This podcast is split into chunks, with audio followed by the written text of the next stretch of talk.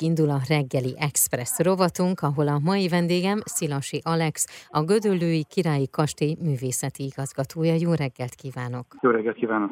Amiről pedig beszélgetünk, hogy lesz egy fantasztikus hétvége a Gödöllői Királyi Kastélyban, június 11-én és 12-én. Ez egy koronázási hétvége lesz, és ezen belül pedig lesz egy fantasztikus koncert, méghozzá a Bécsi Elegancia Magyar Virtus címmel a Gödöllői Szimfonikus Zenekar ingyenes nyárköszöntő gála koncertje lesz. Koronázási hétvége az hagyományosan június első hétvégén, illetve konkrétan július 11-e, 12-e környékén szokott megrendezni megrendezésre kerülni a kastélyban, abból az alkalomból, hogy Erzsébet királyné megkoronázása erre a napra, erre a dátumra esett. Ennek a ünnepi eseménynek a megemlékezése adta azt az ötletet, hogy hagyományosan minden évben fesztiválként kulturális programokat felfűzve várjuk a látogatókat. Múltat idéző kiállítások, rendezvények, amik ebben az évben egyébként összekapcsolódnak az Antal nappal is, ugye uh-huh. azért ne felejtsük el, hogy a kastély trehozója uh-huh. is megálmodója Grassalko Markovics Antal, akinek történelmi jelentőségét hát mindenképpen érdemes vizsgálat alá venni, mert egészen elképesztő, hogy milyen hatással volt a későbbi időszakokra.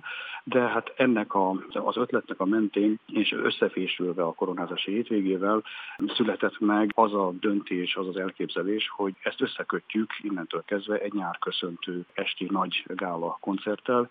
Elképzeléseink szerint ez minden évben innentől kezdve megrendezésre kerülne. Egy nyáristi, egy nyárköszöntő koncert hagyományosan koncertrendben zajlik, viszont a Gödöllői Király Kastélynak a díszudvara tökéletesen alkalmas, hogy szabadtéren is egy ilyen koncertet meg lehessen valósítani.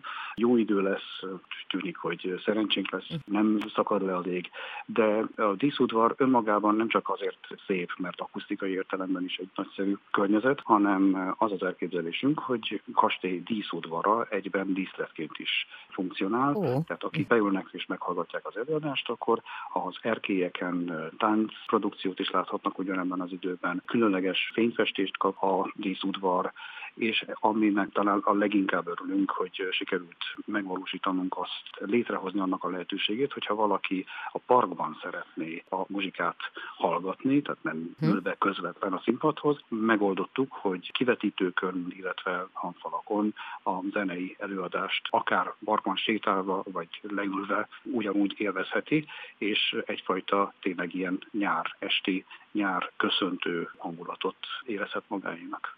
Tehát június 11-e díszudvar este 8 óra, a Gödöllői Szimfonikus Zenekar nyárköszöntő gála koncertje.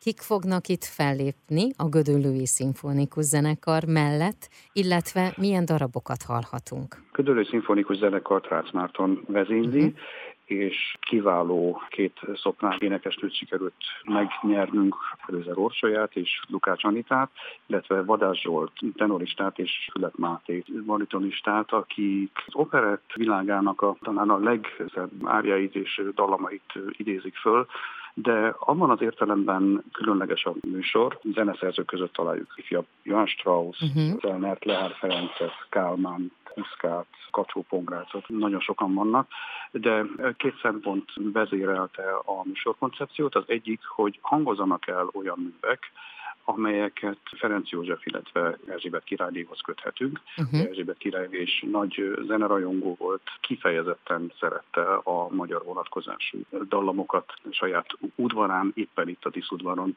sokszor játszottak neki magyar dallamokat az alkalmi zenészek.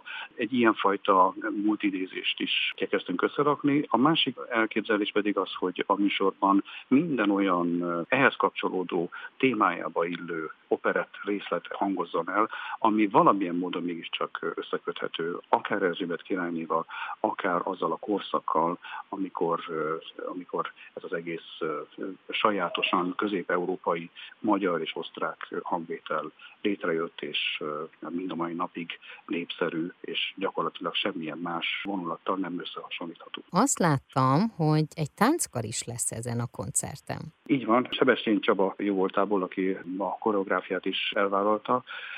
különböző zeneszámokhoz az odaillő felelő táncelemeket, illetve rövid kis történeket mutatnak be, Ahogy említettem az elején, a felső két uh-huh. teraszon lesznek a táncjelenetek, de miután a televízió rögzíti a felvételt, a televízió számára, és majd később a televízió nézők számára egy külön táncjelenetet a díszteremben is leforgatunk, amit elképzeléseink szerint novemberben Erzsébet napkor kerül majd adásba az idén. Uh-huh. Tehát június 11-e díszudvar este 8 óra, a Gödöllői Szimfonikus Zenekar nyárköszöntő gála koncertje. Ez a koncert, ez ingyenes. A Gödöllői Királykastélyban már csak kilátogatni azért uh-huh. is mhm. érdemes, mert ha csak sétál egy ember egyet a parkban, már az önmagában egy páratlan élmény, de az állandó kiállítások mellett és a koronázási hétvégének a programjai, azok mind olyan szórakozást nyújthatnak, amelyek tényleg 0-tól 99 éves korig mindenki számára adhat kapnak olyan benyomásokat, élményeket, amit aztán utána